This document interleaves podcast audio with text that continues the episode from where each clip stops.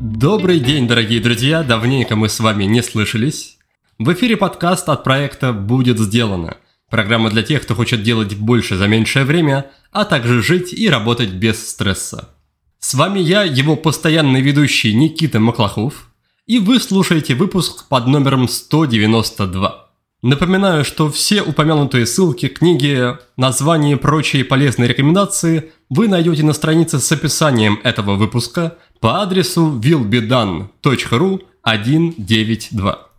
Сегодня у меня в гостях Валентина Цветкова, психолог, преподаватель практик осознанности, хатха-йоги, медитации в светском и буддийском контексте, а также преподаватель инструкторских программ и автор телеграм-канала «Медитация и наука». Валентина специализируется на нейрофизиологии, а также интеграции науки и духовной практики. Сегодня мы поговорим как раз об этих темах и в том числе, среди прочего, обсудим метанавыки, которые сейчас упоминаются едва ли не чаще, чем те самые софт-скиллы, то есть мягкие навыки. Моя гостья расскажет, что это вообще такое метанавыки – какие они бывают, зачем нужны и как их развивать. Узнаем, как связаны тело и сознание, и как управлять одним через другое. Выясним, как подготовиться к медитации с помощью телесных практик и как превратить йогу в полноценную тренировку для ума. А начнем мы разговор с загадочной и немного пугающей темы. Валентина расскажет про феномен тук-дам. Это буддийская практика посмертной медитации – Ученые сейчас как раз стараются понять, что происходит с монахами в этом состоянии и почему они умирают, ну, как бы не до конца. А прежде чем перейти к беседе с Валентиной, хочу обратиться ко всем, кто любит читать. То есть, я думаю, фактически ко всем вам. Наш любимый книжный партнер Litres запустил новый формат Litres подписку. И должен сказать, что это очень удобный способ слушать и читать больше книг. Литрес – это крупнейший книжный сервис в России и СНГ. Так что Литрес подписка дает доступ к огромному каталогу аудиокниг, их электронных версий, подкастов, а еще и лекций. В подписке почти 200 тысяч наименований, и каждый месяц туда добавляется еще по целой тысяче произведений в разных жанрах, в том числе и актуальной русской прозы. Сейчас расскажу, почему я назвал этот формат удобным. Во-первых, там нет никаких лимитов – можно слушать и читать любое количество книг в день, в месяц, как угодно. Во-вторых, это можно делать без интернета, если скачать книгу в приложении на телефоне или на планшете. В-третьих, есть такая классная фича, как синхронизация. Например, вы начинаете слушать аудиокнигу в машине, а дома переключаетесь на текстовую версию и продолжаете читать с того же места, где остановились. Я так читаю. Ну и в-четвертых, Литрес подписка – позволяет открывать для себя современных писателей. Покупать бумажные книги новых авторов, ну, рискованно, ведь можно не угадать и купить то, что не понравится. А с подпиской никаких рисков нет. Начал читать, не зашло, выбрал что-то другое. Сейчас появляются очень достойные авторы, чьи произведения со временем станут классикой. Так что есть смысл следить за новыми именами и ловить свежие мысли. А по промокоду «Сделано» его нужно написать латиницей. Первый месяц Литрес подписки обойдется вам со скидкой 50%, то есть всего за 199 рублей. Промокод и ссылку на активацию я оставлю в описании этого выпуска. Желаю вам находить больше хороших книг и больше хороших подкастов. Ну и, конечно, мне очень приятно, если вы считаете таковым и мой подкаст. А я тем временем спешу перейти к беседе с Валентиной, но вам желаю приятного прослушивания.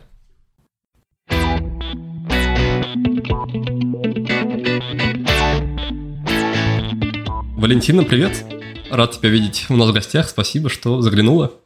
Привет, взаимно. И раз у нас э, наша беседа так или иначе будет посвящена мозгу, сознанию, медитации и все, что вот в этой куче, из этой кучи получается, мне хочется задать сразу первый вопрос, чтобы расставить все точки над «и». Что для тебя первично? Материя, мозг или все-таки сознание? А, для меня, конечно, первично все-таки сознание или даже более такое широкое понятие ум, это буддийское понятие, да, в буддийской традиции используется вот э, понятие ума как некая первооснова вообще нашей реальности, да, и все остальное, оно скорее уже включается и как бы через призму ума рассматривается. Вот. Ну, надо понимать просто, что даже и в современной науке, в современной физике до конца не, нет ответа на вопрос, что такое материя физическая – и если почитать вот самых таких серьезных, глубоких э, исследователей, ученых, физиков, которые исследуют там первоматерию, частицы, самые элементарные, да, то э, оказывается, что они не очень-то сами представляют, что это до конца такое. То есть нет такой простой, понятной, объективной материи. И все это и через призму нашего ума, сознания исследуется изначально, поэтому Простых ответов нет, но если упрощать, то для меня, конечно, сознание и ум, они первичны. Угу. Ну, получается, что в споре между какой-то такой таким западным подходом, научным подходом и восточным, больше духовным, ты склоняешься к восточному и, возможно, веришь в то, что рано или поздно наука как раз придет к тем постулатам, которые были уже озвучены некоторые тысячи лет назад в каких-то буддийских текстах. текстах. Наверное, да, но в любом случае язык э, науки, он совершенно другой, и э, те постулаты, которые озвучены были, а, может быть, какое-то зерно, так сказать, их суть, она действительно останется, да, но тем не менее все это формулируется через совсем другие понятия, через совсем другие концепции, это нормальный совершенно процесс, да, главное, чтобы это соотносилось э, как-то с ну, с практикой, с реальным нашим там, взаимодействием с этой, реаль... с этой реальностью, да, уже тавтология. Вот. Но э, слова и концепции могут быть э, совершенно не похожи на исходные буддийские, так скажем, понятия. Тем не менее, мне очень интересно движение науки именно в эту сторону, да, действительно, как некое э, сближение с практическим восточным подходом, подходом восточных психопрактик. И это движение очень активно идет сейчас, да, вот я где-то на стыке э, этих подходов вижу область своих интересов основную. А ты, ты правда веришь, что у науки в целом есть или могут быть такие инструменты, которые хоть как-то способны ответить на вот этот вопрос про устройство Вселенной, сознания и, там, и в целом реальности? Потому что по, ну, по моим ощущениям, во всяком случае, да, эти явления, они как-то выходят за плоскость измеримых или хоть как-то тех явлений, которые можно трактовать или вербализовать, как-то описать словесными или научными инструментами. Ну, возможно, как некое бесконечное приближение к ответу на эти вопросы, да, потому что есть реальные уже действующие исследовательские проекты, которые ну, очень важные глубокие вопросы затрагивают а, о связи сознания и мозга, и в связи с практиками буддийскими, да, например, исследовательский проект, вот, который организует один из моих учителей, э, лама Алан Уоллес, э, он связан с тем, что там планируется такой очень длительный ретрит для самых серьезных, там, увлеченных практикующих, там, на какое-то количество лет, и там большая группа ученых, которая будет изучать эм, активность мозга в моменты э, каких-то наивысших достижений в практике. И ну, смысл в том, чтобы вообще увидеть какие-то варианты возможные активности сознания, ума вне отдельно от активности мозга. То есть увидеть вот этот э, разрыв как бы данных в том, что, собственно, ум может существовать и как-то себя проявлять, когда при этом мозг не показывает там никакой активности, к примеру, да, ну или как-то по-другому. Но все равно вот исследовательские цели ставятся такие, как бы показать э, то, что сознание может существовать в принципе отдельно от деятельности мозга. И также вот исследовательские проекты, связанные там, с состоянием посмертной медитации, тугдам так называемой, да, вот тоже сейчас такой исследовательский проект идет, то есть э, ряд опытных буддийских учителей, монахов, практикующих, достигает э, в процессе посмертного перехода, то есть в момент умирания, как бы они умирают по физиологическим показателям, то есть останавливается сердцебиение, дыхание, все там возможные физиологические признаки останавливаются, при этом э, он как бы находится в позе для медитации, вроде как бы даже продолжает практиковать, но и э, нет никаких признаков разложения тела. И проходит неделя, проходит две недели, и не появляется ни трупных пятен, ни трупных запахов. Да? То есть тело как будто в неком анабиозе, но при этом вот реально никакой физиологической активности.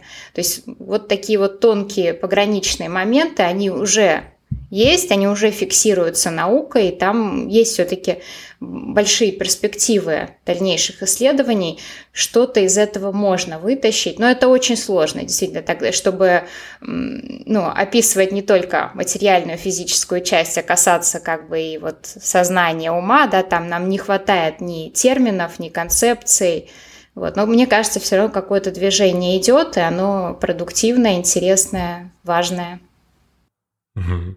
Да, звучит очень круто, правда, из твоего описания я так и не понял, что именно планируют замерять, если физиологической активности никакой нет, но идет речь про какой-то замер сознания. Что именно будут тогда мерить? Вот а, ищут, ищут за счет чего, почему тело не разлагается. Ищут, пытаются найти простое, да, пытаются найти этому простое объяснение но не находят. Само то, что это не будет найдено вообще на уровне тела, уже говорит, что, видимо, причина не на уровне тела вообще находится. Да, то есть, по крайней мере, для тех, кто склоняется вот к буддийской позиции, для них это уже ответ. То есть, если вы не смогли найти никакой причины на уровне тела, почему так произошло, да, то причина на уровне ума, потому что там все четко описано, почему так это происходит, да, у буддистов. Там четкое есть объяснение, там ну, почему тело не разлагается, да, и вот у них есть объяснение, у ученых нет такого объяснения, но есть вот этот факт необъяснимый. А как ты считаешь, нет ли в таких экспериментов какой-то изначальной предвзятости, может быть? Потому что, как я э, чувствую, что в такие исследования не пойдут те ученые, которые в целом, в целом там, редукционисты и материалисты, которые не верят в возможность существования сознания без, без работы мозга. То есть если ученый готов в этом принять участие, то у него уже есть какая-то склонность допустить эм, существование как раз всех этих материй или там всех этих идей вне материй. А значит, он может просто искать подтверждение тому, в чем он и так, может быть, уже уверен или во что верит. Ну, это сложный вопрос, такой однозначно я бы так не сказала. И хотя, с другой стороны, там какая-то предвзятость, она есть у ученых в любом исследовании, абсолютно в любых исследованиях есть эти факторы предвзятости. Что касается а, когда ученый начинает заниматься вот такими темами, а, связанными с духовными практиками, да, тут тоже, даже если он как бы пришел туда как чистый лист, все равно в процессе, вот вникая в этот материал, там, видя этих монахов и так далее, и так далее, он тоже начнет склоняться в какую-то сторону. Либо сам начнет скорее там верить в это все, либо начнет, наоборот, какой-то у него больше скептицизм подниматься, да. Поэтому, ну, что-то такое есть. Но в любом случае я вижу, что ученые усиленно ищут именно материалистическое объяснение и э, они не формулируют никаких таких изначально там заходов в, в духовность, да, то есть они нацелены найти все-таки, вот как, за счет чего это на уровне материи происходит.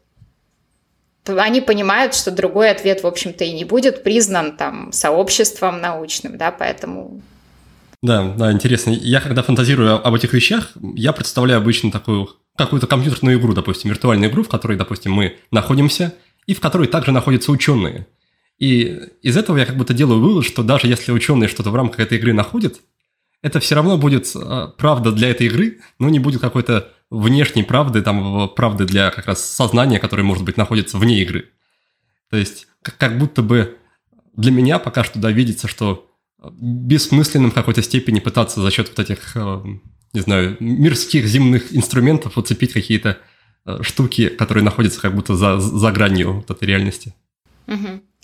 Не, ну хотя бы тогда смысл можно увидеть в том, что общество становится более открытым к этому всему, проявляет больше интереса, да, и это уже очень здорово, потому что ученые это такой авторитет в глазах всего сообщества человеческого, да, если уже они берутся за такие темы, то и у остальных э, людей возникает больше интереса что-то пробовать, изучать и так далее. Поэтому э, в этом смысле все равно это такой позитивный процесс. Хорошо, может быть, тогда поделись, как ты к этому пришла, что, что тебе в этом интересно, почему ты считаешь оправданным, достойным тратить время, бесценное время своей жизни на изучение таких э, очень тонко уловимых эфемерных тем? А, ну, я не через какие-то тонко уловимые аспекты пришла, а через свой личный опыт практики, прежде всего, да. Ну, а, что касается научных интересов, да, это просто исходное мое образование. Я по образованию психолог, но у нас а, на факультете, где я училась, очень большое внимание уделяется нейрофизиологии, и я считаю в целом, что психология без нейрофизиологии – без каких-то объективных таких э, весомых научных данных, да, она не очень-то работает и не очень-то имеет смысл, потому что те конструкции чисто психологические, которые создаются, они как бы очень множественные, нет никакой единственно верной, если мы не находим этому а, некие такие системные подтверждения уже на уровне работы мозга, на уровне нейрофизиологии. Потому что мне всегда была интересна вот скорее именно психологическая наука, да, это то, что максимально практично, это тот психологический мир, в котором мы живем, его описание, его понимание, да, но вот я постепенно пришла все-таки к большему интересу к нейрофизиологии, вот в связи с этим, да, но а, а обучаясь там в университете, еще где-то, да, а, мне не хватало, конечно, какой-то, какого-то пропускания этого всего материала, этих всех знаний через свой собственный опыт. И я, в конце концов, пришла вот в практике хатха-йоги, потом буддийские практики, и э, там получила такой очень ценный, трансформирующий, преображающий опыт, который э, представляет как бы такой мощный мотивационный заряд, чтобы дальше уже на новом витке э, это интегрировать как-то вот э, с другими знаниями интересами, да, научными какими-то идеями.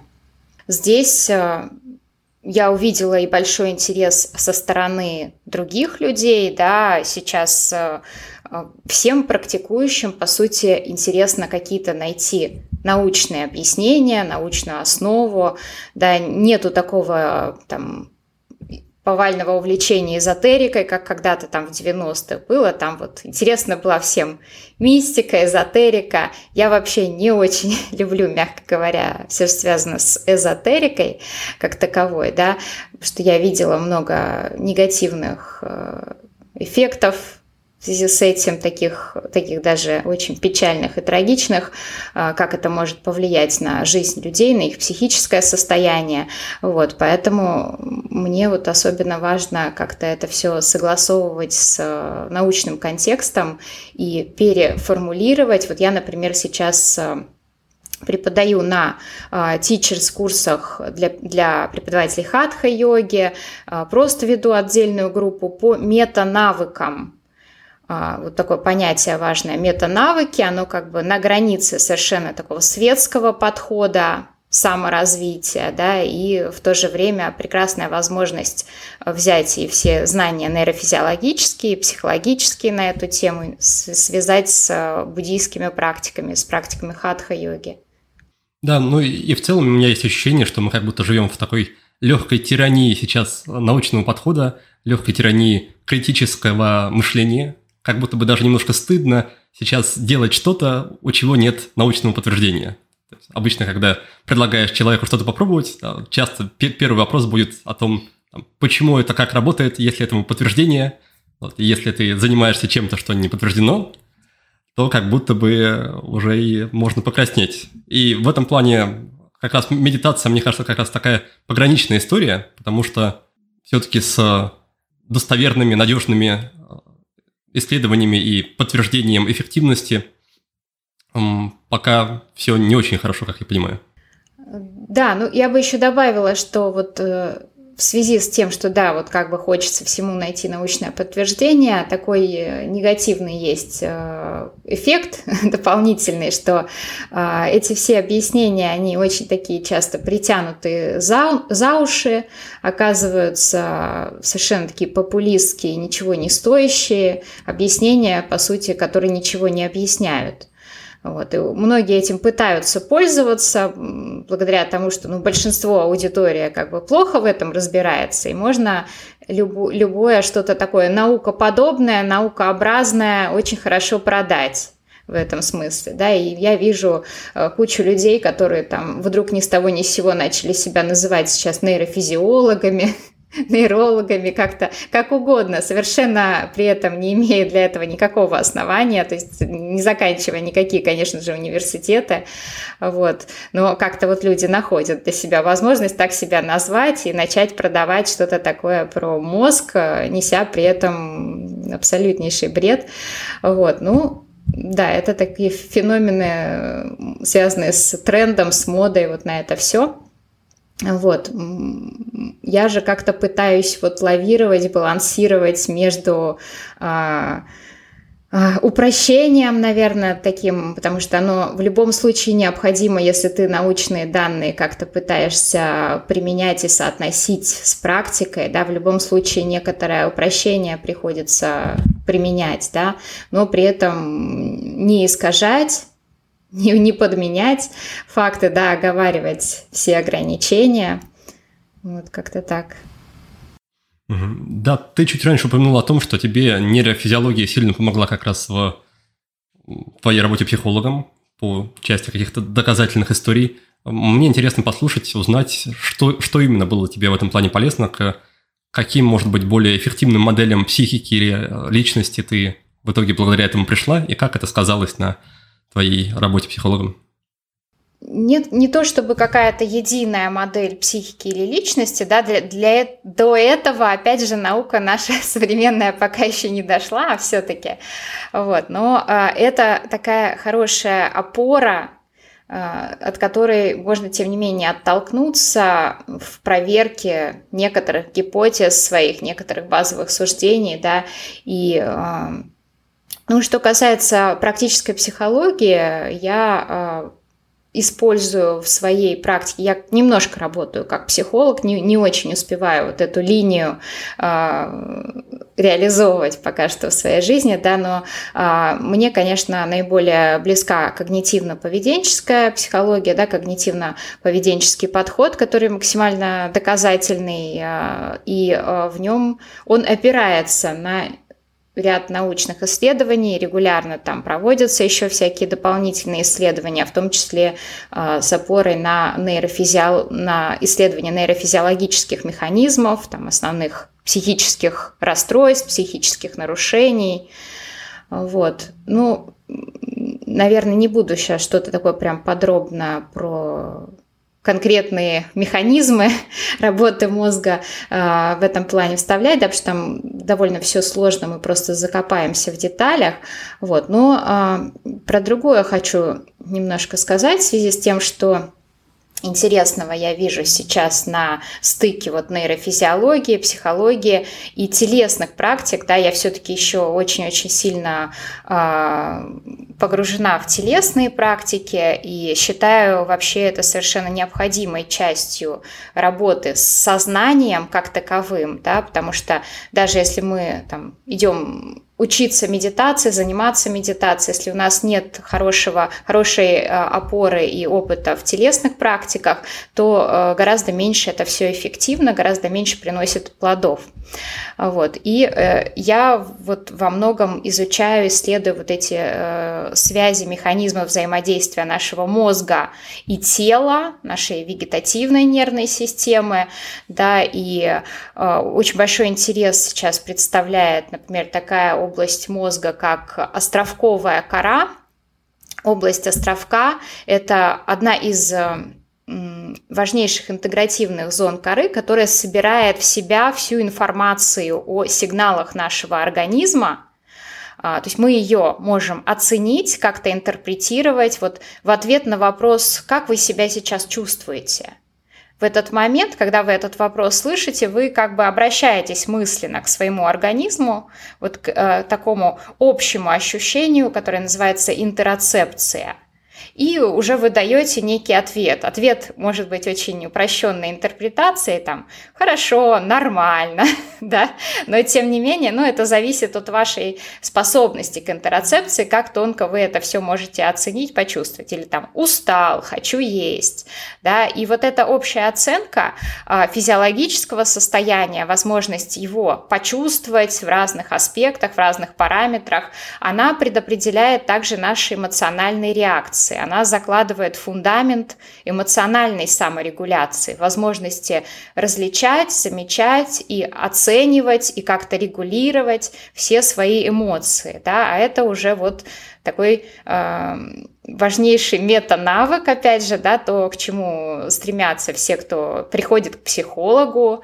или занимается теми же практиками медитации, да, там тоже чаще всего э, настоящий такой запрос – это вот научиться как-то управлять собой, управлять своими эмоциями, развить навыки саморегуляции, по сути.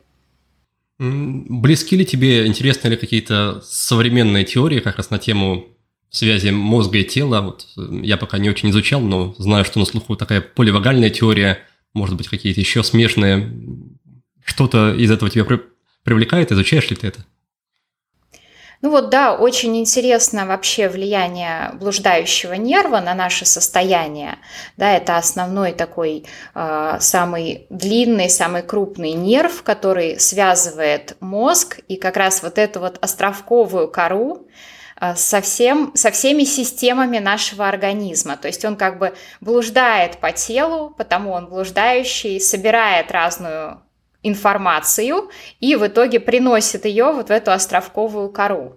И через воздействие на блуждающий нерв можно влиять на наше состояние в целом э, очень по-разному. И на общее физиологическое состояние, на здоровье, на эмоциональное состояние и даже на готовность к общению, открытость к общению и даже на когнитивные способности, способности сосредотачивать внимание и так далее. То есть он дает доступ ко всем, как бы, в общем-то, когнитивным функциям в том числе. И это э, способ воздействовать на состояние ума, как бы то, что называется, снизу вверх не через э, мозг, не через какие-то сознательные установки, да, а через рефлексогенное как бы такое влияние, через само тело. Например, э, используя какие-то дыхательные техники, используя разные э, техники, там, связанные с бандхами, брюшными манипуляциями, там, движениями глаз. Что такое банхи? Банхи – это тонкие мышечные сокращения – обычно связанные с мышцами тазового дна, которые используются в йоге. Вот. То есть в йоге, в общем-то, вложено много таких а, воздействий рефлекторных на состояние организма вот за счет контроля дыхания, за счет контроля разных а, групп мышц, а, управления положением глаз, да, это тоже влияет. Такой интересный рычаг для того, чтобы изменить состояние нашей нервной системы. Что касается поливагальной теории, да, она э, получила такую большую очень критику за последнее время. Поэтому я не думаю, что стоит нам ее подробно разбирать, раскрывать, но в ней э, заложены э, все равно ценные практичные идеи по поводу разных модальности состояний нашей нервной системы, о том, как можно на них влиять, да, про то, что а, помимо состояния такого стрессового напряжения и э, расслабленного, спокойного, там, кайфового, да, есть еще вот состояние такого замирания, когда как бы ты не там и не здесь тоже, да, и, чтобы, и вот это вот как раз состояние замирания, отключения, оно самое ну, на самом деле, тяжелое, такое из него труднее всего выходить, и выход э, из него лежит не через расслабление и что-то такое приятное, да, переход сразу не туда, а сначала вот через предыдущий шаг, когда ты э, напрягаешься, должен какую-то активность э, совершать, да, и вот через симпатику, через активацию симпатической нервной системы, вот этой типичной, более уже стрессовой реакции, а потом уже можно переходить и в расслабленное, спокойное состояние. Ну, вот некое такое разные описания динамики работы нашей нервной системы и э, подчеркивание функции блуждающего нерва, который как бы является таким важнейшим регулирующим органом в периферической нервной системе. системе. Да, в этом плане я как раз э, добрался наконец до чтения Питера Левина «Пробуждение тигра», по-моему, такой э, самый ранний основной труд. Он как раз про это много пишет, что да, из состояния вот этой замороженности, да, чтобы из него выйти, нужно как можно там подражать, потрястись или как-то иначе э, выплеснуть тот застрявший резерв энергии, который был изначально предназначен для каких-то действий, но вследствие, допустим, вот этой заморозки эмоциональной эти действия не были совершены, и эта энергия застревает. И он часто любит приводить пример как раз животных, например, какая-то антилопа, которую нагнал а, тигр, и она в этот момент застывает, прикидывается мертвой, и если по счастливому стечению обстоятельств она все-таки остается в живых, ей нужно прям долго-долго трястись, сильно-сильно, и после этого она вроде как уже в норме может вставать и, и прыгать Кому интересно, можно на Ютубе много есть таких э, любопытных, любопытных видео, как все это происходит. И также мне интересно, наверное, здесь вернуться к началу нашего разговора. Ты упоминала про буддизм. И в этом плане любопытно как раз, что более ранние традиции, вроде Хиравады, они как будто бы как-то отрицают или не замечают связь между телом и сознанием, да, и говорят о том, что не обращайте на это внимания, не нужно, не нужно делать никаких там асан, садитесь, просто медитируете, и все, все со временем придет. Как ты к этому относишься? Может быть, расскажешь свой взгляд, почему, да, почему был вот этот повышение интереса планомерное из при переходе от более ранних традиций к более поздним к телу, как раз к телу в буддизме? Там, пожалуй, э, не всегда и не совсем четко вот это от, а, отречение от тела постулировалось, да, там были какие-то еще и а, элементы чего-то похожего даже на тантрические практики, но этого было совсем немного, а основная линия действительно это то, о чем ты говоришь, и я думаю, что а, во многом из-за этого интуитивно как-то меня постепенно отвело вот от раннего буддизма в сторону изучения уже более поздних традиций, потому что изначально я была таким прям ярым приверженцем, можно сказать, просто получив первый опыт практики вот а, в традиционных ретритах Тхеравада, там а, школ тайского буддизма, и а, для меня, то есть там было уже вроде бы все, что нужно для практики, для, для развития своего ума. Вот. Но постепенно, постепенно я стала знакомиться с другими подходами и вот как-то полностью ушла уже в традиции тибетского буддизма, в изучение их, а, и а, стала смотреть вот на ранний буддизм как на такую все-таки скорее половину правды, в этом плане, что там вот не, не все собрано, а, не все инструменты как бы а, утеряна или отсечена как будто бы часть.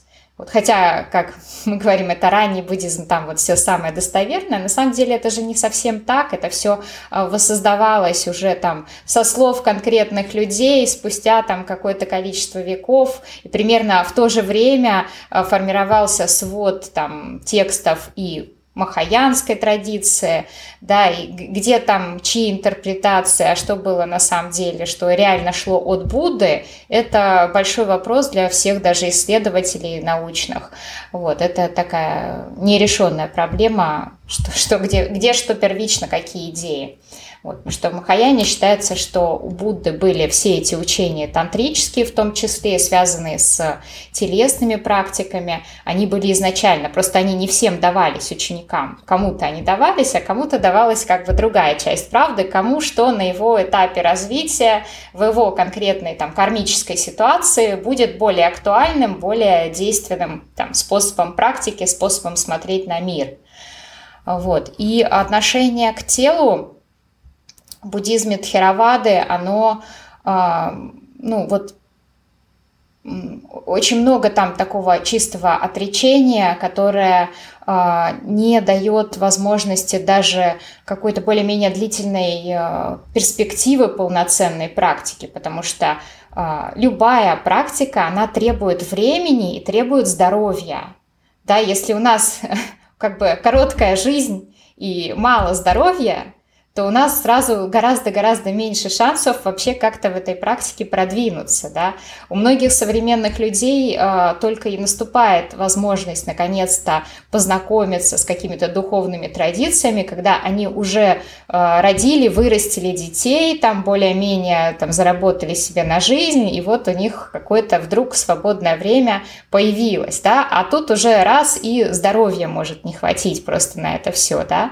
Поэтому э, вот с точки зрения а, более поздних традиций буддизма, там мы, в общем-то, к телу относимся тоже как к такому драгоценному инструменту, и оно нам э, помогает на пути, и его, э, сама его структура, она крайне важную роль играет. Ну, там это рассматривается с точки зрения там, энергетических структур, ну, это просто можно понимать как другой язык описания, опять же, потому что в те времена, когда эти все тексты там, и практики формировались, еще не было знаний о нервной системе, о нервной системе, да, не было этих понятий, что не было возможности это изучить, исследовать научно. Поэтому описывали через те понятия, которые были. И называли это какими-то нервными не нервными каналами, а энергетическими каналами, да. И если мы смотрим сейчас на то, как выглядят э, там разные нервы в вегетативной нервной системе, какое влияние они оказывают, да, мы видим очень много подобия с теми схемами энергетических каналов, которые э, рисовали, которые объясняли там их механизмы, их работы в тантрических практиках буддизма. Вот, поэтому я думаю, что тут опять же вот есть еще а, большая возможность для каких-то дальнейших исследований и научных объяснений с точки зрения вот как это все функционирует в этих энергетических практиках. Какой твой личный путь, какая твоя личная история была в плане отношений с йогой?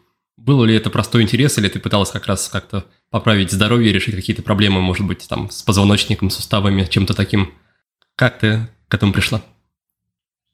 Ну, нет, пожалуй, для меня всегда был э, ну, хатха-йога была чем-то большим, чем э, физкультура изначально. Я читала там тексты э, йога Патанджали, йога-сутры, да, самый известный, пожалуй, йогический текст такой про то, что асана – это просто э, неподвижная поза, в идеале это падмасана, которая нужна уже для раджа-йоги. То есть работа телесная, она является просто подготовкой, подготовительным этапом для того, чтобы работать с умом. И, наверное, примерно так я всегда это и воспринимала. Конечно, когда ты только там приходишь в эту систему, погружаешься, ты полностью вот э, в рамках задач тех, которые есть на данный момент, да, я очень увлекалась тоже и э, как таковыми там асанами, э, выполнением разных сложных поз, да, ну, постепенно все равно все больше вот приходило к э, такому взгляду, как работа с телом, как основа для работы с умом, и сейчас это для меня так, я преподаю хатха-йогу активно, и стараюсь вот транслировать именно такой посыл, что это, в общем-то, способ э, тоже улучшить навыки саморегуляции, лучше управлять своим состоянием в целом, своим эмоциональным состоянием в том числе, и стараюсь максимально вот э, внедрять, вшивать в ткань каждого занятия какие-то такие вот элементы э, тоже психотехнические, да, потому что можно вести хатха-йогу и можно ей так заниматься, что это действительно будет только физкультура и ничего больше. Тут все очень зависит от ну, того, как преподаватель вообще понимает э, какие-то вот инструменты а, и способен их строить, способен их использовать. А в чем на уровне процесса, на уровне внутренних ощущений для практикующего отличается йога как зарядка от йоги как практики для взаимодействия с умом?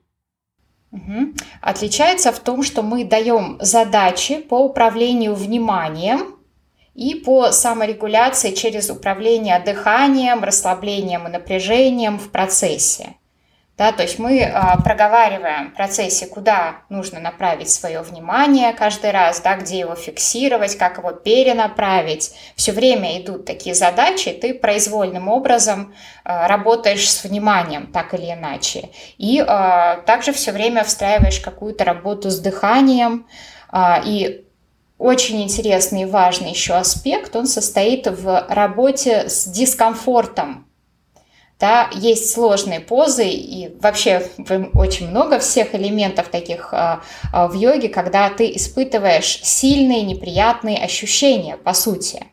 Ну, неприятные это просто оценка, а по сути они очень интенсивные и непривычные. Да, то, что интенсивное и непривычное, оно воспринимается нами чаще всего как неприятное.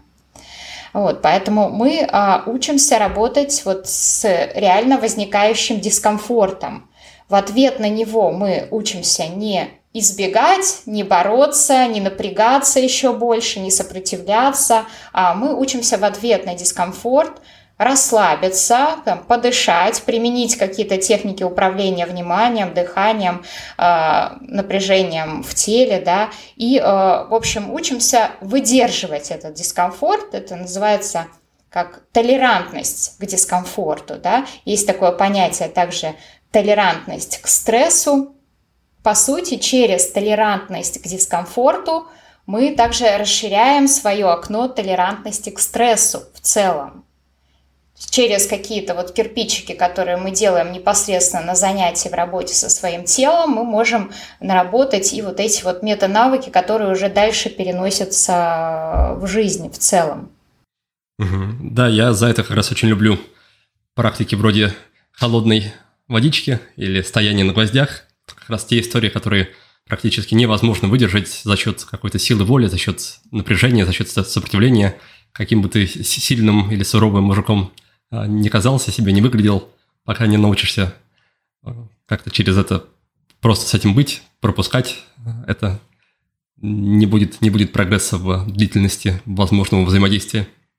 Да, это тоже вариант такой работы с дискомфортом.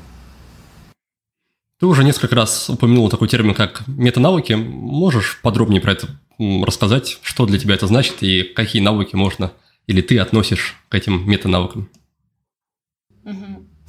А, ну, э, самый простой ответ это можно приравнять просто к навыкам осознанности, но слово осознанность, оно его не все любят, оно слишком уже такое затасканное, можно сказать, да, и какое-то отторжение даже периодически вызывает, да, поэтому, а, ну, плюс мне нравится, что в слове мета-навыки именно акцент идет на навыки, не на состояния какие-то, потому что осознанность чаще всего ассоциируется у людей, ну так, при первом знакомстве, что это какие-то вот такие особые состояния, такие просветленные, приятные, возвышенные, благостные, да, а э, в термине мета-навыки весь акцент на то, что это просто навык, который можно постепенно натренировать.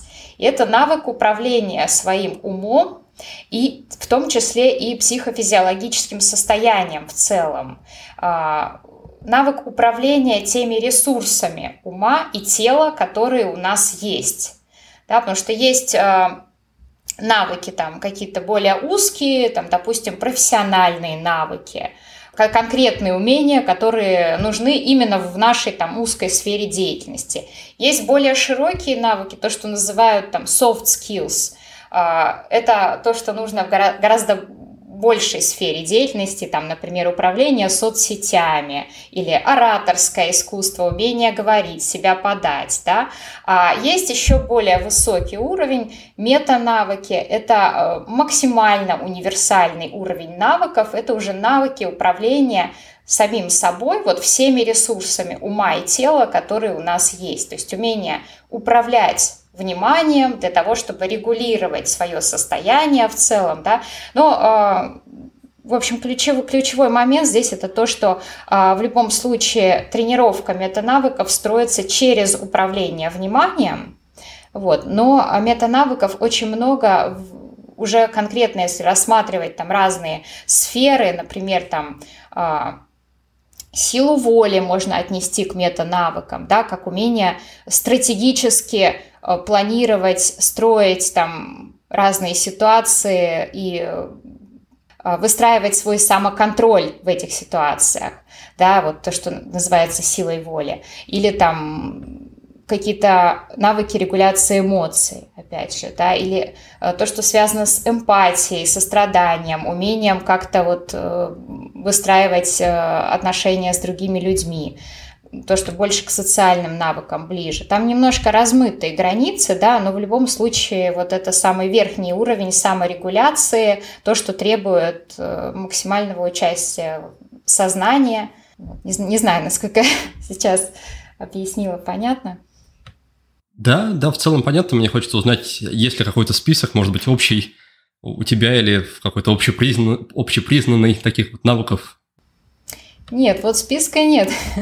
списка такого нет, потому что это достаточно новое понятие мета-навыки. С одной стороны, э, вот именно мета-навыки, такой термин впервые употребила Эми Миндел, это психолог, психотерапевт, э, которая ну, жена другого, более известного Миндела, у них такой подход процессуальная психотерапия, а, и она описывала этим термином вообще конкретно навыки психотерапевта, которые э, должны присутствовать у хорошего психотерапевта помимо понимания знания техник психотерапевтических, да, то есть можно изучать сколько угодно вот конкретные э, подходы психотерапии, там, теории, инструменты, техники, да, но при этом есть еще что-то на уровне личности, что позволяет человеку стать действительно успешным, помогающим практиком. И вот она это описывала как мета-навыки, и она делала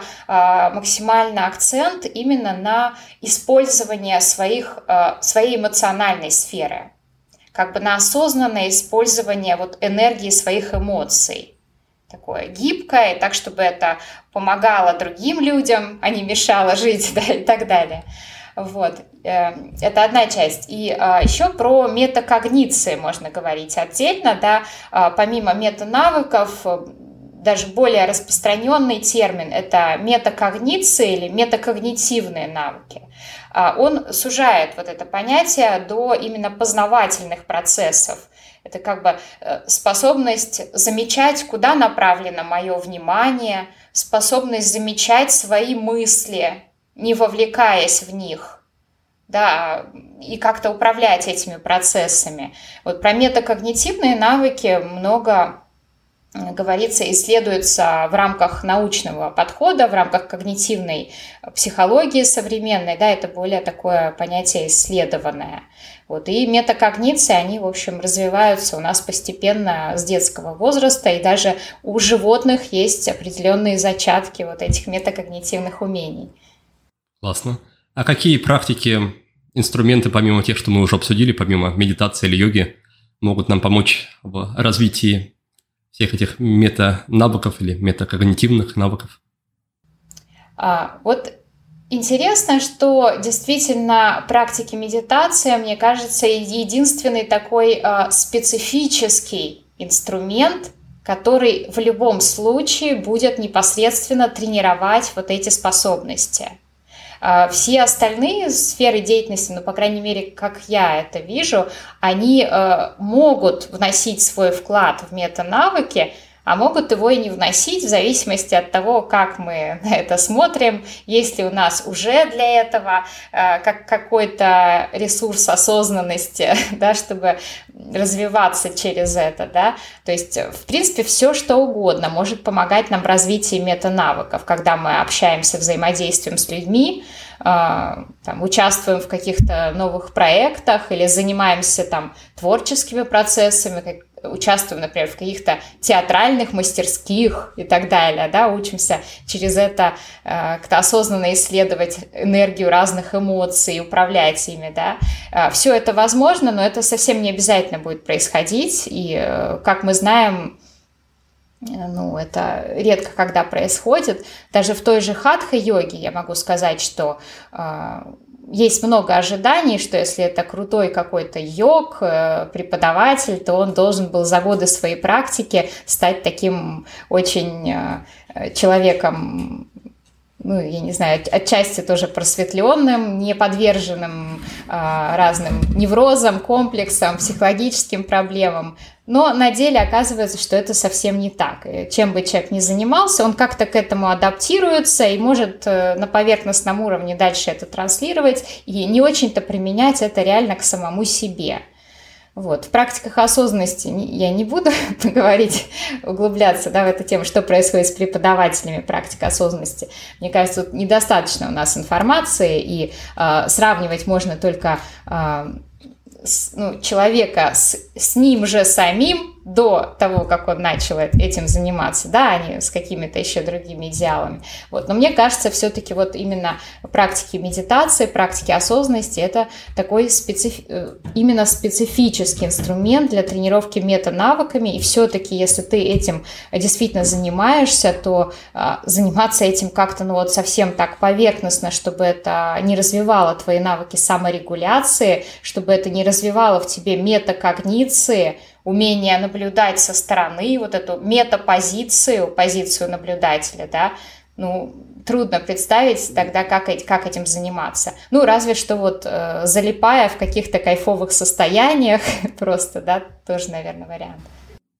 Да, но в то же время есть такая гипотеза, я, я, наверное, отчасти или даже в целом с ней согласен о том, что даже занимаясь такими практиками, как э, медитация, как практики осознанности – практически невозможно не уйти в некоторое духовное избегание. То есть невозможно не быть подверженным э, каким-то своим, ну, если выражаться буддийским языком, умопомрачением, если выражаться более психологическим, э, невозможно не подвергаться к воздействию каких-то своих теневых сторон даже в рамках этой практики. То есть как будто бы э, практика осознанности все равно будет проходить через фильтр вот этих вот теневых сторон, и они так или иначе будут вмешиваться и не позволять человеку рассмотреть эти самые теневые стороны, независимо от того, как долго он практикует. То есть как будто бы все-таки без там как раз другого человека, без психолога тут не обойтись особо. Ну, я думаю, что в любом случае, э, как бы практикующий который серьезно этим занимается, он будет развивать мета-навыки, вот то, о чем я говорила, вот эту метапозицию, наблюдение и так далее. Но а, то, о чем ты сейчас говоришь, да, оно может э, остаться как бы не задействованным при этом. То есть это не то, что совсем не идет какого-то развития ума и сознания, да, но а, не всю его полноту, не всю глубину можно через эти техники там трансформировать. Безусловно, это так, да, и, и я на самом деле сама начала э, с работы с психотерапевтом, прежде чем занялась практикой медитации. И я прошла два года личной терапии, такой очень глубокий процесс в юнгианском подходе. И вот к концу этого периода я попала уже на первый свой такой ретрит интенсивной практики медитации. И я думаю, что отчасти не отчасти, я думаю, что благодаря вот этому опыту уже, то, что это было все, а, весь этот материал болезненный, личный был проработан, для меня вот ретрит был э, совершенно прекрасным таким опытом очень глубоким, ценным, без каких-то э, ярко выраженных там трудностей, бэт-трипов, скажем так, да. Поэтому, да, психотерапия здесь очень хороший помощник. Э, и дополнение, а, какие-то вот диалогические практики, они всегда в традиции были там, как, ну, что были учителя, и считалось, что для серьезной практики у тебя должен быть учитель, с которым ты можешь общаться, да, но мы редко видим примеры, когда э, учитель там или имеет возможность реально лично прям вести человека, помогать ему и так далее, и в то же время, чтобы этот учитель был компетентен, достаточно в этом, да, это трудно представить, что все так прям сошлось. Угу. Хочется немножко вернуться к начальной теме про нейрофизиологию и спросить тебя, следишь ли ты за тем, следишь ли ты как-то за развитием технологий как раз в области или в пересечении между как раз мозгом и медитацией или другими практиками развития метанавыков, вроде нейроинтерфейсов э, там, или чего-то еще, что, что может нам э, как раз через технологии помочь достичь большего прогресса и заодно замерить, измерить этот, этот прогресс? А, ну, я в плане технологий, честно сказать, скорее пессимист. Есть, как говорят, технооптимисты, технопессимисты, что-то такое. Вот. Я скорее пессимист в этом плане, потому что без а, ну, реальной такой серьезной самостоятельной работы никаких чудес не случается. А те, кто э, берет на вооружение устройства, они всегда обычно хотят вот каких-то таких э, легких, быстрых э, результатов. Э, ну, получают скорее иллюзию этих результатов, на мой взгляд. Вот. И мои учителя, в том числе в медитации, говорят о том, что пробовали эти современные устройства на себе, проверяя а, ну, определенные медитативные состояния, и видели в итоге неадекватную обратную связь, то есть ну, а, на их взгляд, ошибочную просто. Потому что там не хватает, так скажем, пока что или не пока что, или в принципе они не ловят определенные аспекты в том числе психофизиологического состояния э, и состояния ума. Вот. Но э, я, тем не менее, для себя нашла наиболее такой интересный инструмент. Вот пока что на данный момент он очень простой. Это измерение ВСР, вариабельность сердечного ритма. Да, вот этот показатель, ну, желательно, чтобы это не э, на фитнес-трекерах, не на часах, а более точный все-таки датчик на грудную клетку, который ставится, да, потому что он гораздо большей точностью обладает. И э, возможность видеть, в общем-то, состояние симпатики, парасимпатики, а, общие как бы ресурсы тела, стрессовые, состоя... стрессовые состояния, да, как это все проявляется. Вот. И а, на уровне вот вегетативной нервной системы, мне кажется, это очень э, ценные данные, потому что оно помогает избежать каких-то а, ошибок в практике, накопления напряжения чрезмерного, потому что часто люди могут даже и навредить себе, через э, неподвижную позу в медитации. Да? Вот почему я и говорю, что очень важна э, телесная практика. Я рекомендую всем обязательно перед практикой медитации делать хотя бы разминку. Это такая настройка для нашей вегетативной нервной системы, настройка ее баланса, настройка взаимодействия симпатики и парасимпатики. И если эта настройка не сделана, то в любом случае состояние ума, вот эта ясность, необходимая для медитации, сосредоточение, они не будут достаточными, они не будут устойчивыми. Вот. Если, если нет некой физиологической базы, то все остальное, все усилия идут на смарку, к сожалению, да. А, плюс к этому еще вот э, тоже сразу скажу интересный момент про нейропластичность. Если мы вообще занимаемся какой-то практикой, да, у нас же есть желание, чтобы результаты какие-то этой практики, они как-то накапливались и сохранялись, да, вот об этом стоит думать тоже, потому что если у нас э, нервная система не, при, не приведена в оптимальное состояние, у нас просто не будет этой нейропластичности. Опять же, э, вся наша тренировка проходит как бы в холостую. И нам важно создавать вот эти условия для того, чтобы мозг был готов эти результаты закреплять. Вот тут опять же срабатывают э, практики двигательного обучения. Они дают наилучший эффект вот с точки зрения активизации процессов нейропластичности. Поэтому тоже работает э, йога, но не такая, как просто повторение привычных стереотипных каких-то поз, а обучение новым движениям, когда все время идет такой уровень сложности высокий они максимально задействуют вообще все высшие центры мозга, активизируют нейросети и э, вот дают эту пластичность необходимую. Вот. И э, по нейрохимии тоже есть определенные условия, то есть должны присутствовать некоторые нейрохимические вещества, там ацетилхолин, адреналин на уровне мозга, да, то есть чтобы это тоже э, позволяло закреплять полученные результаты. Вот, поэтому я за то, чтобы э, как-то грамотно готовить физиологическую основу и потом уже заниматься практикой медитации в оптимальном для себя состоянии. А как это измерять, да, это ну, не всегда получается, не всегда возможно пока что на современном уровне.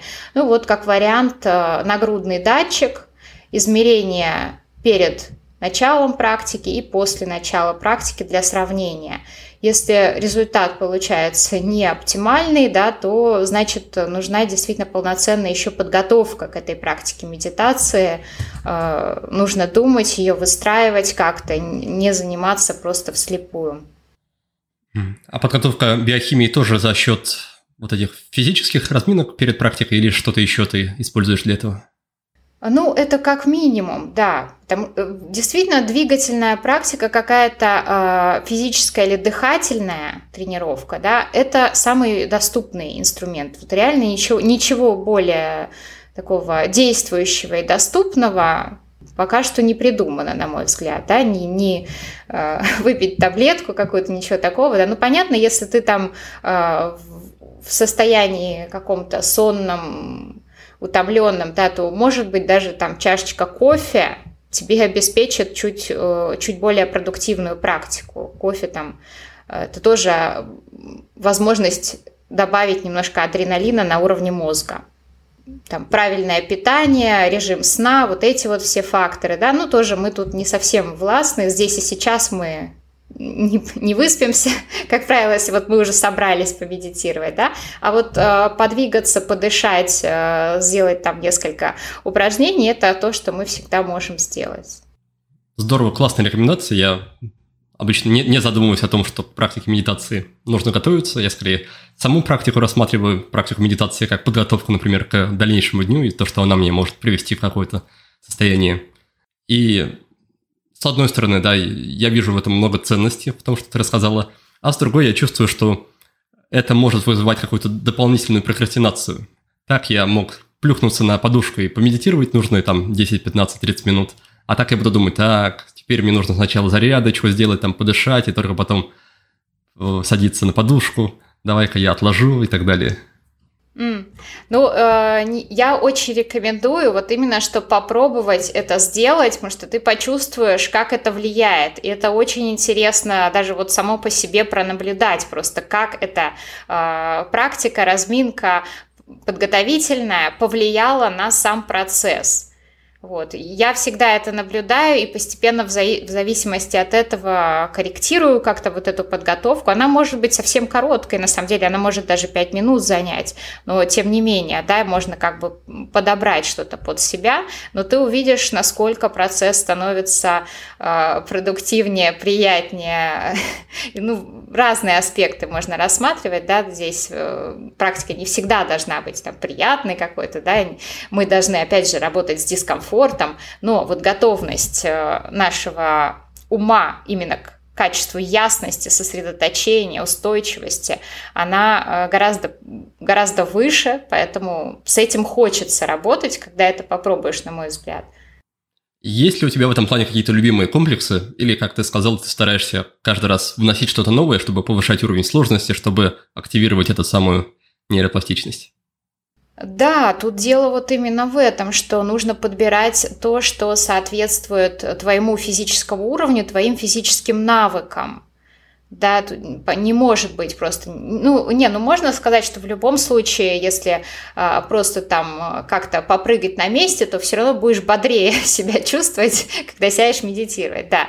Но а, для того, чтобы подобрать, да, что-то максимально эффективное, да, то нужно учесть уровень своих навыков и сделать что-то там. Если ты занимаешься йогой, то это вот те а, асаны, которые находятся у тебя сейчас в процессе освоения.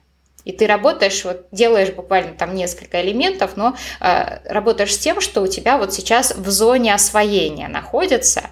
Вот. Если там в других каких-то видах э, спорта, физических нагрузок, да, тоже можно взять несколько упражнений, которые э, для тебя не совсем привычные, что-то может быть новое, что-то, что ты сейчас э, обучаешься только делать. Оно максимально как бы, да, задействует нейросети, связанные с обучением, с нейропластичностью.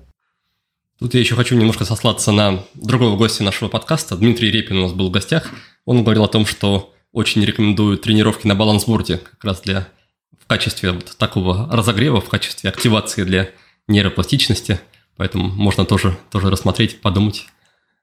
Возможно, да. Ну, в, в хатха-йоге просто все более-менее сложные асаны строятся на балансе.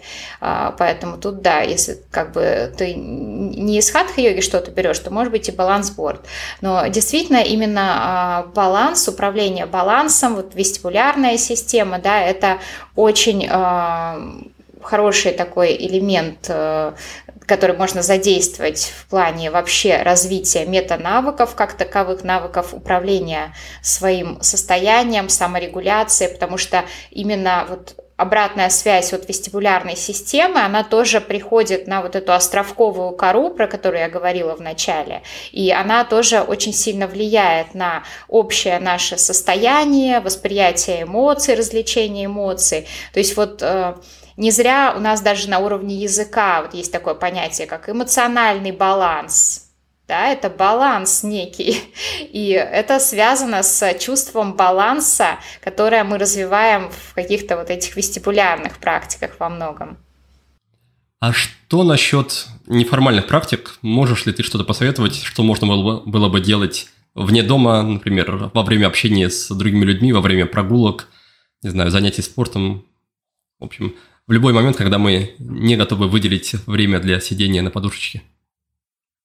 Я думаю, что для меня самой основной такой неформальной практикой является а, развитие эмпатии и как бы привычка ставить себя на место другого человека. Максимально часто это использовать по отношению к любым совершенно, может быть, нам не близким или неприятным людям, и другим живым существам, и не только людям.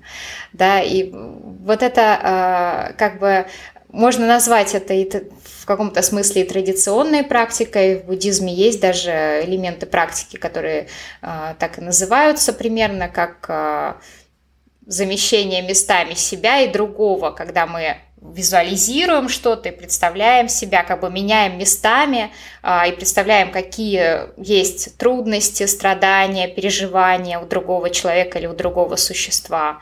Да, и в то же время это можно делать всегда там, в каких-то реальных жизненных ситуациях, очень сильно расширяя свой взгляд на эту ситуацию, на этого человека и развивая, опять же, да, свои мета-навыки, да, потому что это очень э, мощная такая функция нашего сознания, которая эм, ну, высшая функция сознания, пожалуй, которая вообще во многом делает нас э, человеком и дает нам какие-то нравственные ориентиры в жизни.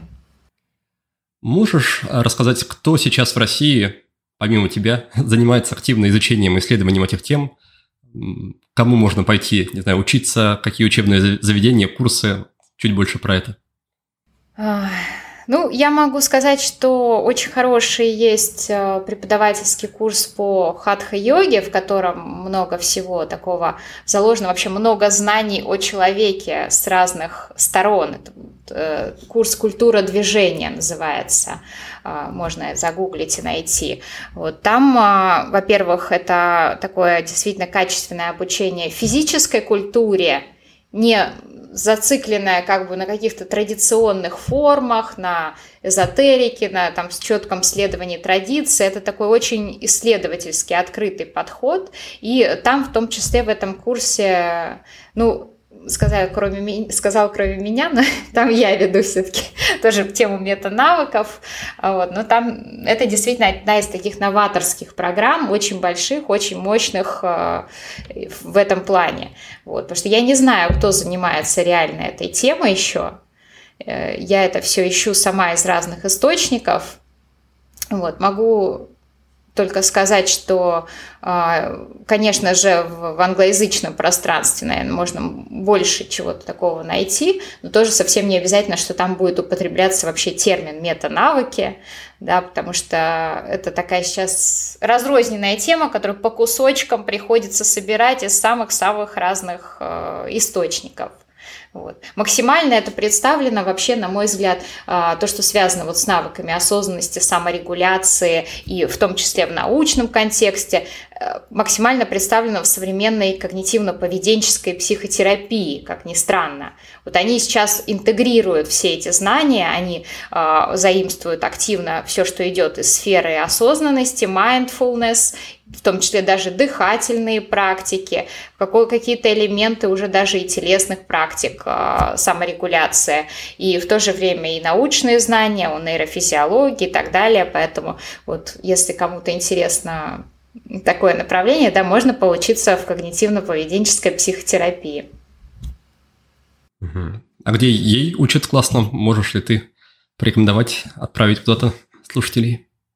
А, ну, я сама сейчас пошла учиться на курс, который идет целых два с половиной года, вот просто по когнитивно-поведенческой терапии, хотя училась ей раньше на базе университета, но сейчас пошла учиться, потому что мне очень нравится а, такой современный, очень интегративный подход у в общем, Центр когнитивной психотерапии. Вот так и называется буквально, если загуглить, там прямо вот э, много классных э, преподавателей, практиков, психотерапевтов, очень таких э, глубоко знающих тему, очень интересно ее подающих. Поэтому то точно могу порекомендовать, потому что учусь там сама с большим интересом. Хорошо, тогда давай перейдем к нашей рубрике, называется «Пять в одном». И первый вопрос, он касается книги. В контексте нашей темы, нашего обсуждения или нет, что-то, что ты могла бы порекомендовать, что-то, что тебя впечатлило, что-то, что ты перечитываешь, какую-то книгу. Угу. А, ну, я порекомендую две книги. Одну с точки зрения а, практики буддийской и знакомства с практикой медитации, в целом с ее смыслами. А, очень мне понравилась книга Пемы Чедрон, Пема Чедрон «Как жить в мире перемен». Вот, как мне кажется, она очень хорошо ложится на наш э, исторический момент, когда очень много вообще э, каких-то катастрофических изменений происходит, и очень много высокий уровень стресса, непредсказуемости и так далее. И вот, ну, в общем, вот эта книжка. И вторая книжка для знакомства с работой мозга, с нейрофизиологией. Не так много книг, которые легко читаются и классно, кайфово. Вот такая книжка, э, которую я знаю, это Норман Дойч «Пластичность мозга». Будет интересно и в контексте медитации, и телесных практик в том числе. Есть, спасибо. Второй пункт будет про привычку. Какая-то практика, рутина, что-то, что ты делаешь плюс-минус каждый день и то, что считаешь полезным для себя. Тут, наверное, я не удивлю, что все-таки вернусь к хатха-йоге. А, это та практика, которая меня очень сильно поддерживает, просто каждый раз кардинально меняет мое состояние, как бы я себя а, плохо не чувствовала, там, пропуская какие-то периоды практики, да, возвращаясь к ней, каждый раз просто удивляюсь тому, той перезагрузки на уровне нервной системы, на уровне тела, которую совершает там, какое-то вот одно занятие буквально, к которым возвращаешься наконец-то после перерыва. Здорово. Третий пункт, он будет про вопрос, который ты можешь предложить людям задавать самим себе, если они хотят что-то про себя узнать, открыть или как-то быть внимательнее к себе. Вопрос для такой саморефлексии. Вопрос, э, исследующий свою собственную глубинную мотивацию. Чего я действительно хочу наверное, вот так.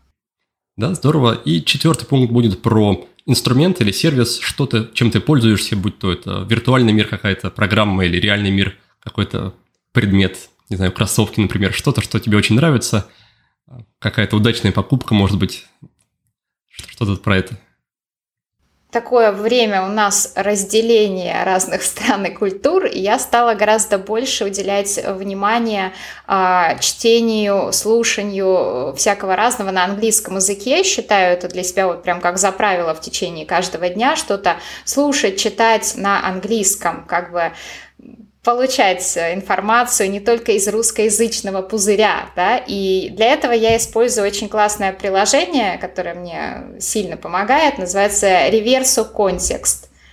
Вот, рекомендую попробовать. Угу. А что, что оно делает?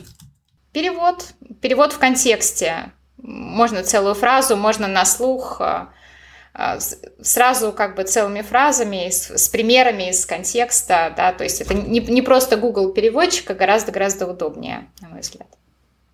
Хорошо. И напоследок пятый пункт про фильм или сериал. Опять-таки что-то, что, может быть, недавно посмотрела, что тебя зацепило, запомнилось. Угу. А, ну, из последнего просмотренного, да, это не, э, никак не связано с темой наших разговоров, наверное, но, тем не менее, я считаю, что просмотр фильмов – это возможность отдыха, прежде всего, и какого-то дополнения а, смыслового, символического поля, в котором мы живем. И это два сериала, которые мне очень понравились, э, «Воспитанные волками» и «Разделение». Хорошо. Валентина, спасибо за рекомендации, спасибо за беседу. Если хочешь, да, можем в оставшуюся минуту можешь направить куда-то слушателей, где они могли бы познакомиться с тем, что ты делаешь, пишешь, преподаешь, где они могли бы с тобой познакомиться. Ну, я не так много чего делаю в публичном пространстве, да, но это мой телеграм-канал. Прежде всего, подписывайтесь, если вам интересна э, тема на, на границе научного подхода, медитации, хатха-йоги, психотерапии. Телеграм-канал называется «Медитация и наука». Вот, и там, в общем, всем, вся информация обо мне тоже есть. Ну что, дорогие друзья, наша беседа с Валентиной подходит к концу, и думаю, будет не лишним напоследок вспомнить ключевые идеи. Сегодня мы обсуждали связь тела и сознания и начали с феномена посмертной медитации, который называется тук-дам – Считается, что несмотря на то, что факт смерти практикующего зафиксирован, его тело сохраняет свежесть вплоть до момента окончательного выхода тонкого сознания из тела. Этот феномен, это состояние, пока что не имеет научного обоснования, но вроде как ученые его активно ищут. Моя гостья несколько раз в течение выпуска подчеркнула, что очень важно укреплять и развивать связь тела и сознания – это можно, да и нужно делать с помощью телесных практик, которые просто необходимы для эффективной работы с умом. Если мы, например, учимся медитации, но у нас при этом нет хорошего опыта в телесных практиках, то эффективность медитации будет ниже, а результаты скромнее. Валентина рекомендует перед медитацией хотя бы 5 минут делать разминку. Это поможет настроить вегетативную нервную систему и обрести устойчивую ясность ума которая и нужна для практики. Также мои гости советуют развивать нейропластичность, которая необходима для закрепления результатов любой практики. Для этого нужно постоянно повышать уровень сложности в занятиях чем бы то ни было. Например, если делаете йогу, то старайтесь не застревать на одном уровне, а вместо этого осваивайте новые асаны и тренируйте их перед медитацией. Йогу вполне можно воспринимать как обычную физкультуру, но лучше – если вы будете видеть в ней нечто большее. Ну, например, практику работы с дискомфортом. Расширяя свою толерантность к дискомфорту во время йоги, вы прокачаете и стрессоустойчивость в целом. Также йога может стать отличной практикой для ума. Чтобы она стала для вас таковой, нужно в процессе практики давать себе задачи по управлению вниманием, дыханием, расслаблением и напряжением. Все эти навыки – саморегуляция, управление вниманием, своим состоянием, ресурсами ума и тела – их называют мета-навыками. Это фундамент, опираясь на который можно двигаться по жизни и расти более осознанно и качественно. Валентина назвала самый эффективный, по ее мнению, способ развивать метанавыки, и это медитация. Так что желаю вам, дорогие друзья, побольше формальной и неформальной, но всегда классной и глубокой практики – а также ясности ума и прогресса в развитии метанавыков и всех остальных умелых качеств. До встречи в следующем выпуске. Успехов!